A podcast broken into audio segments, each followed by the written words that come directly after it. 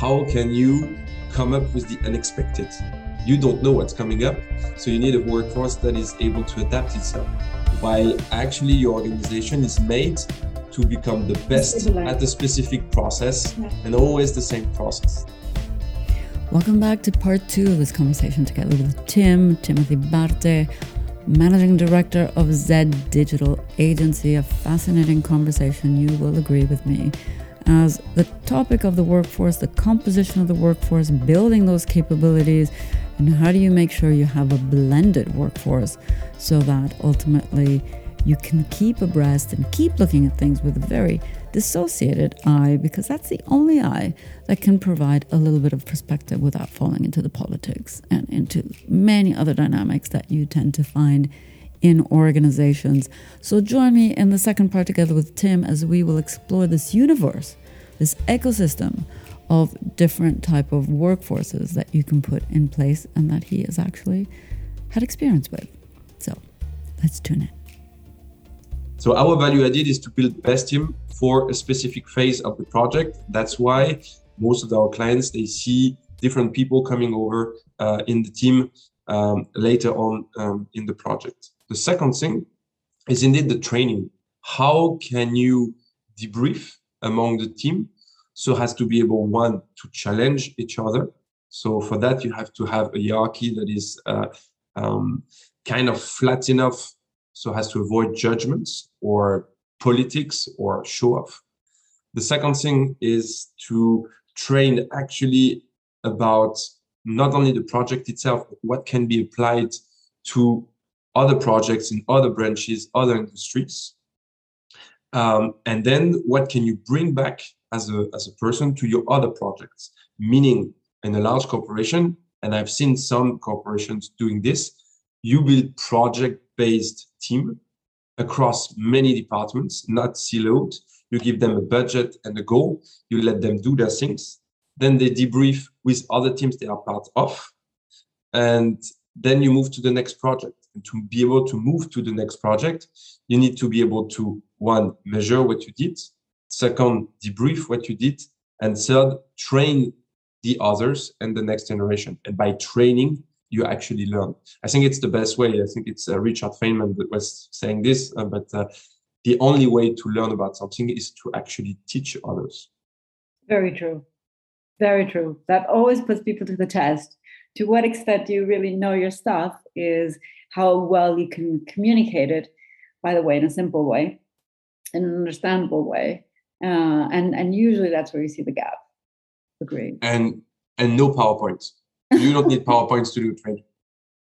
I think I'm just going to have a podcast with you of how to be successful without PowerPoints. because because death by PowerPoints has not gone away. it's really it, it, it actually has become a skill and an art in and of itself. Um, and and by the way for my programs i'm using powerpoints as you well know. I mean in some things you do need the powerpoint to convey messages. I mean you still do need layouts and visuals. Absolutely to summarize uh, your points. But um, yeah. but not spending half of your time trying to make something nice is extremely important um, because it tells a lot about what matters in the organization. Mm-hmm, mm-hmm. And and I'm curious because uh, you were saying this is still possible in big corporations and organizations, um, and maybe we can pivot a little bit to to that on how you see this new you know paradigm and workforce paradigm um, so maybe not immediately because there may be the backlash, as you were saying. Um, but how would you see that being implementable uh, in in bigger in bigger corporations? Um, that we go by default mode. The default mode is you have a hierarchy, mostly driven by SAP systems as well, cost centers, uh, there are financials as well linked to people resources and FTEs and reporting. So I'm really, you know, curious to get your visionary view uh, on that. Well, this is all a top to bottom approach. Uh, at the end, the, the to have an overview of a company, the the executive committee is basically looking at figures, right? So if you want figures, you need FTEs, you need cost centers, you need to silo your operation to know what's working, what's not. It's been working pretty well until the 80s. Yeah. Um, now we have a tendency to say it's not working, we are not numbers, and blah, blah, blah. But at the same time, technology has, has came in. And that's, I think it's, it's, it's a very interesting topic because mm-hmm. it's because technology has come that this siloed way of seeing uh, and overviewing a company is not working anymore.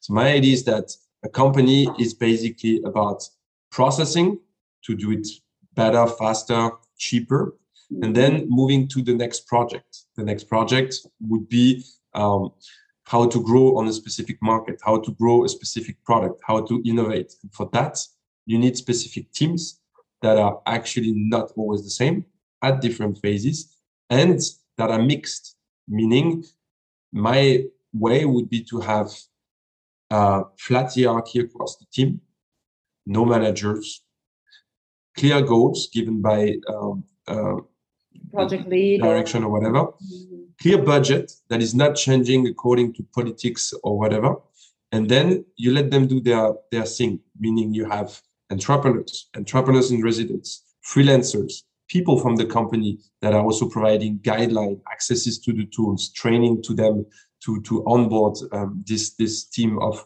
uh, of people from the outside, and then you have all these people working together. And the idea is not to get promotion for the, the ones that are already in the company or to get hired by the freelancer. The idea is that you have the impact, and based on the impact, you debrief, you move, you create a new project. It's the vision of the company.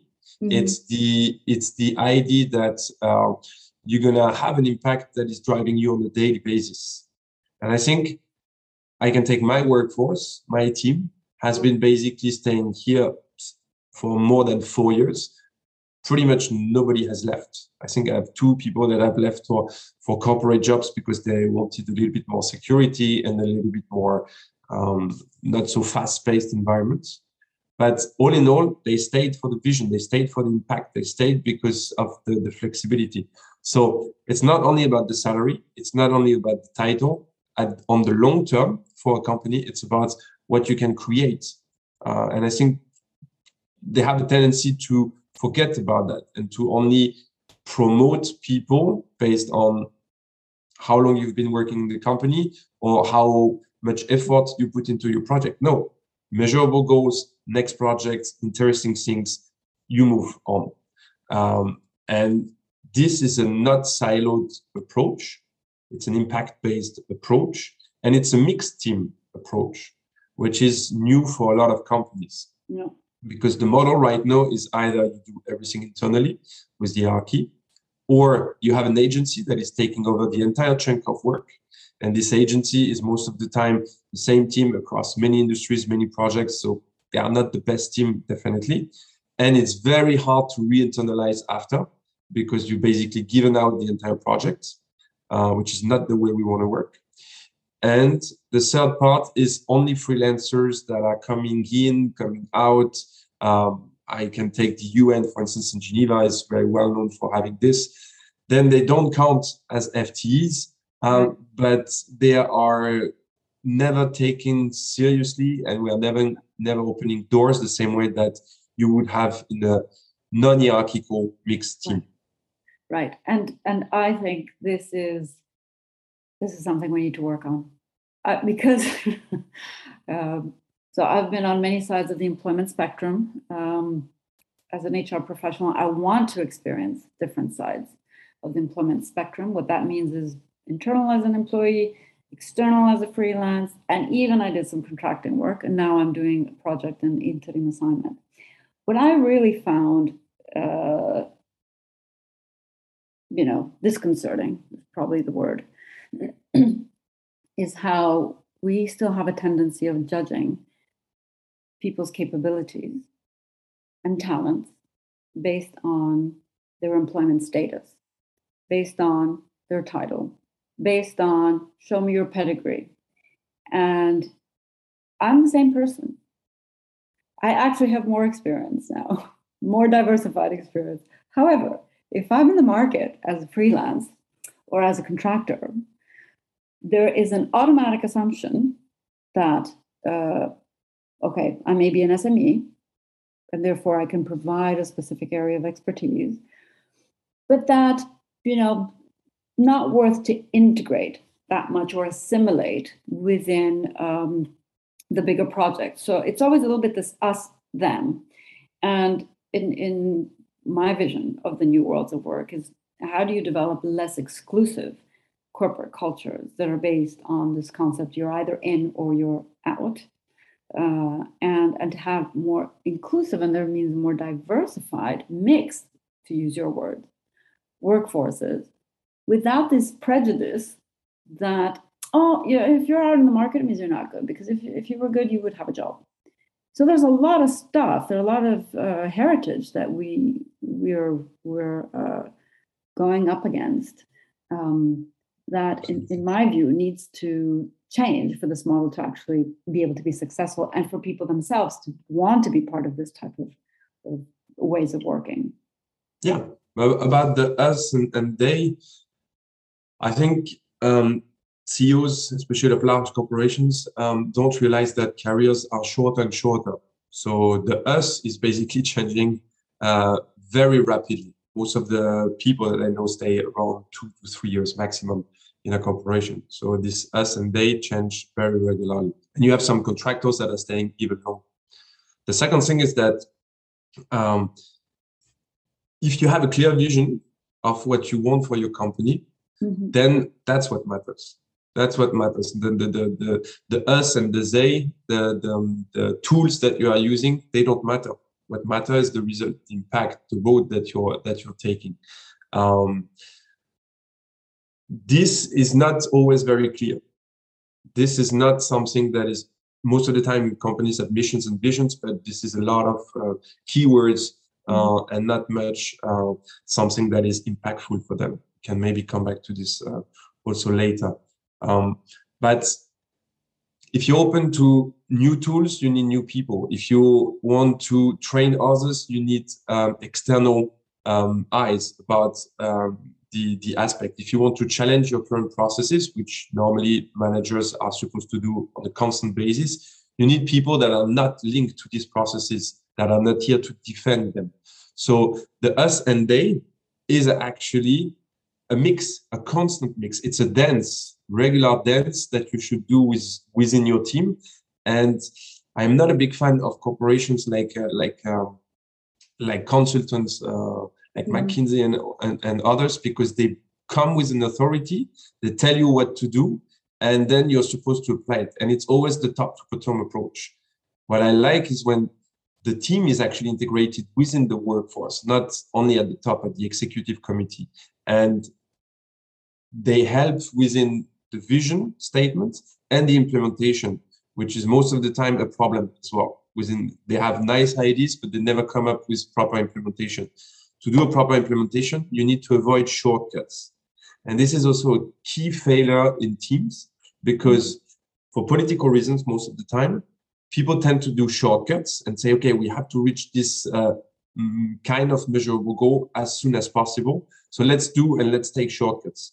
Well, actually, in the digital world, which has become so competitive over the past years, you cannot take shortcuts anymore. You need to have a proper process that goes through different steps like uh, proper SEO, proper branding, proper content, proper way of doing things. And there are hundreds of steps that the internal team has no clue about because it's an ever changing, ever more complex game.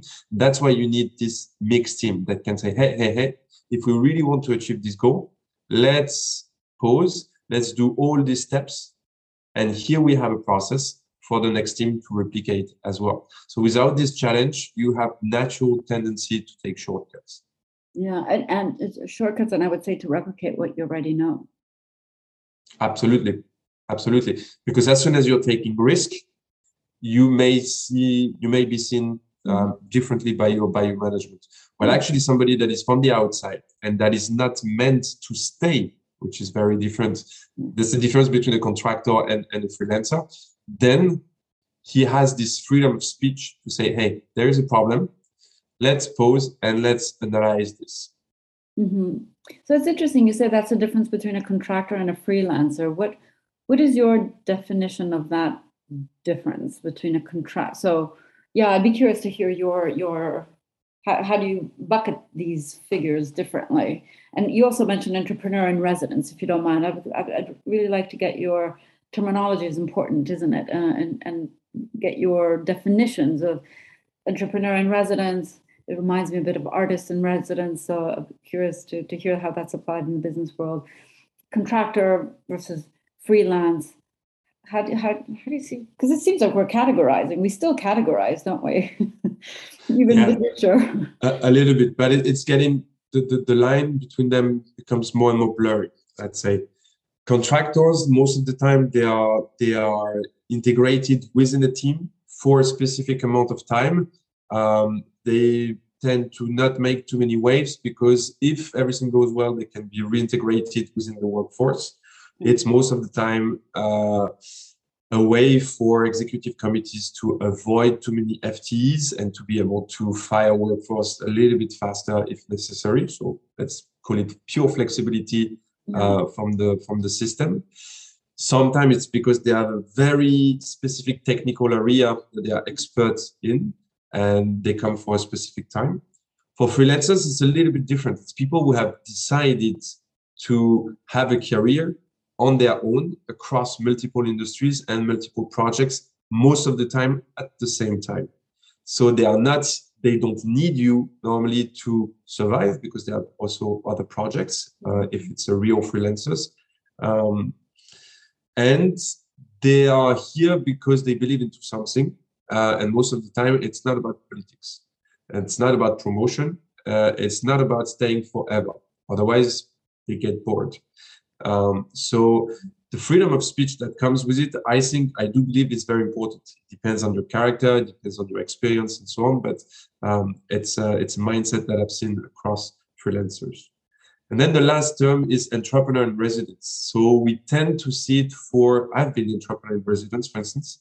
Uh, we tend to see it for people who have been pretty successful with companies um, and decided to help another project and they come most of the time with quite a background, so they are taken pretty seriously, and they are here to help scale a project, for instance, uh, within a, a, corporation.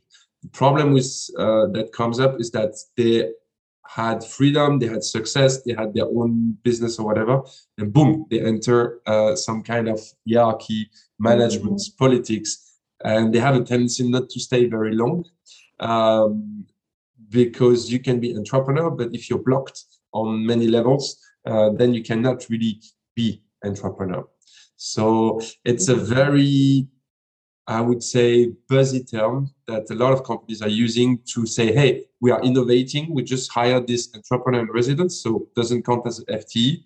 Uh, he has a great background. It's a nice figure. He's uh, in the media. Um, let's innovate together. But it's not a mixed team. It's you don't have measurable goals most of the time. Um, and he's just here to boost the energy of the of the of the team. That is sometimes sucking the energy out of him. That's very true. Instead of having energized teams you kind of have like yeah um, amoebas.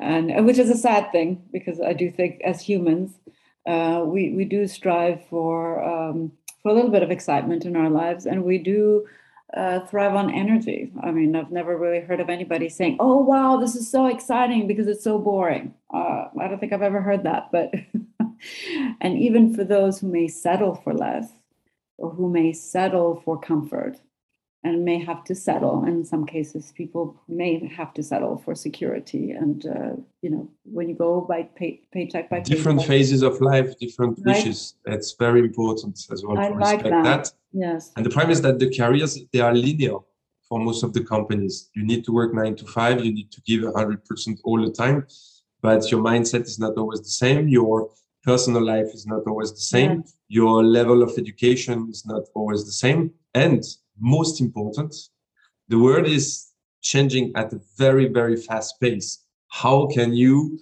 come up with the unexpected? you don't know what's coming up. So you need a workforce that is able to adapt itself while actually your organization is made to become the best at a specific process yeah. and always the same process. So yeah. that's always this mix um, as a CEO of a company that you have to come up with. And that's what I find it uh, absolutely fascinating. And that's why, because of this mixed needs, you need a mixed team. Workforce, yes. So, what advice would you give to these different uh, segments as well? So, so first, it, it kind of sounds like it depends where you are in your life stage. Uh, and so, what advice would you give to either folks who are just entering the, the workforce now, um, to to the ones who have been in a certain traditional way of seeing work, um, and to leaders who actually, in, in, in my view, as much as you, you say about zero hierarchy, but for example, in your case, you are a leader. You may not you may not apply hierarchy, but I do believe leadership is fundamental in bringing about these changes. So it's not like abdicating from the importance of leadership and everybody's kind of like singing kumbaya together, but it is also role modeling and showing the way towards the future, assuming that we're correct in our assumptions, which I do think we are, by the way. but uh, so, so what kind of advice would you know? These are very different segments. I do, I do um, recognize well, that. But yeah, let, let, let me take uh, them one by one. Um, from a leadership point of view, I'm a strong advocate of leadership. So I do believe that you need leadership in any group, personal or, or professional. You cannot live without leadership otherwise it goes south completely. But leadership doesn't mean manager doesn't mean that somebody's entitled with this. Um, different phases of a project different leaders different uh, needs and specification different leaders. Um, different phases of your life different moments to lead actually uh, it's also interesting. People are especially managers and managers that are becoming top managers they have very low tendency to give up power which actually you should be able to give up power because at different phases of your life you're not the same. You don't want the same things. Um, and the team that goes with it is also different. Anyway so that that would be my advice but always have a leader mm-hmm. for every single team and don't hesitate to change uh, the leadership from time to time for people entering the workforce actually the youngs uh, i would recommend to do your own experience before you start any freelancing. A lot of people that I see are willing to actually launch themselves straight as entrepreneurs, straight as freelancer, um, because they want to be free, because they want to um, experience many things at once. I disagree to that. You need to know how it works internally before you start being able to challenge it. So being a part of a large corporation, at least for two years, you'll see a lot being part of a startup, you'll see what is a high growth environment and how much um, it requires um, from people.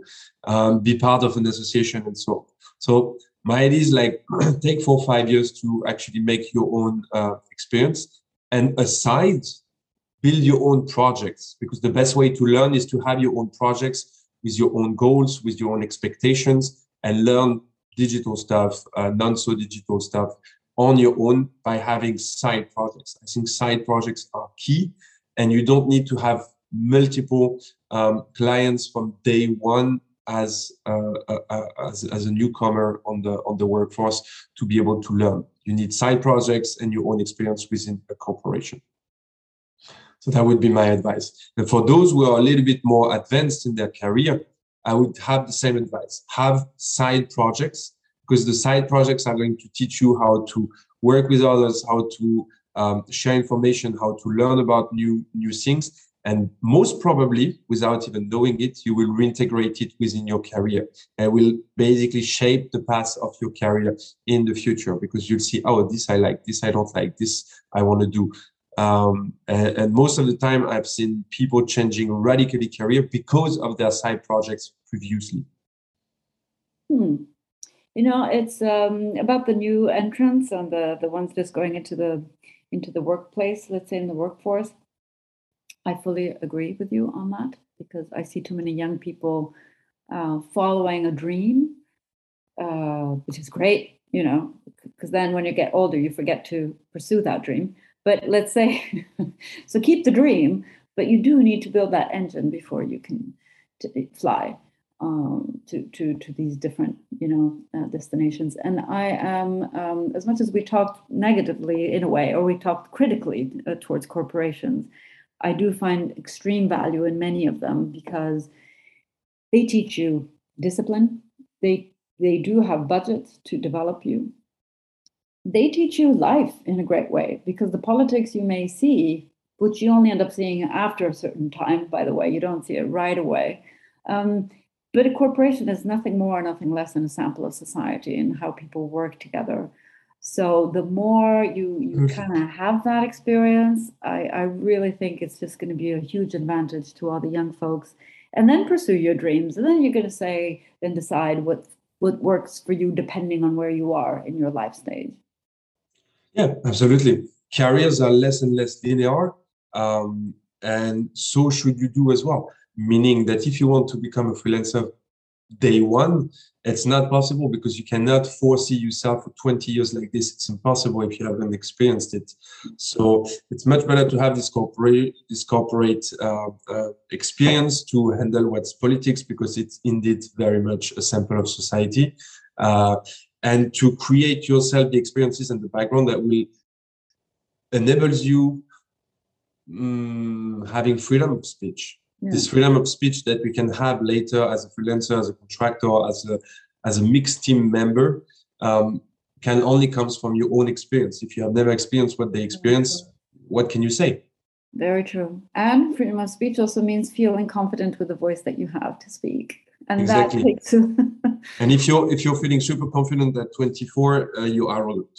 I would say.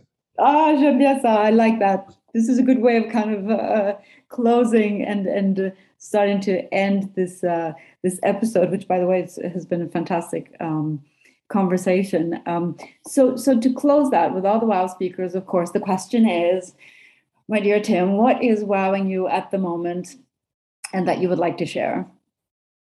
Uh, there is a topic that is uh, very controversial that is wowing me at the moment. Uh, it's what we call degrowth so décroissance in French. Mm-hmm. And it's an extremely interesting topic because if we think about the world of work, we think about growth. And we are living in a world with uh, finite resources. So what do you do? Either the vision of the, the, the corporation or the association is not long-term enough, or you have magic thoughts and you think that tech, for instance, will fix it. So how do you handle growth that is becoming the goal for everybody with actually finite resources. So meaning the end, the only possibility, the only possibility is degrowth. And what does it mean for the workforce? When the company is not growing in sales, in footprint or whatever, but it's actually bringing more margins, doing um, bringing better life uh, for all the stakeholders, not only the workforce. All these topics are extremely interesting because we're gonna come up, we're gonna come into a world which is the main, where it is the main topic, where it is the main challenge. You cannot keep on growing the same way you were doing before. What does it mean for the workforce? Where does where do you go if this was the only goal for the corporation before? And uh, that's going to be the sequel to our next episode because I think we will definitely have that uh, topic on. It's people. an abyssal question. It's an abyssal question. Absolutely, it is an abyssal question, isn't it? But we have reached the end of this episode together with Tim. I do want to thank him once again for his time, for his insights, for having shared his own experience about these new workforce paradigms and some things to consider as we are moving forward to why not a concept of degrowth versus growth. With no further ado, I do wish you a fantastic continuation of whatever it is that you are doing at the moment. Make sure you subscribe to the YouTube channel and to other episodes of The World of Work coming up soon. As always, take good care. Bye bye.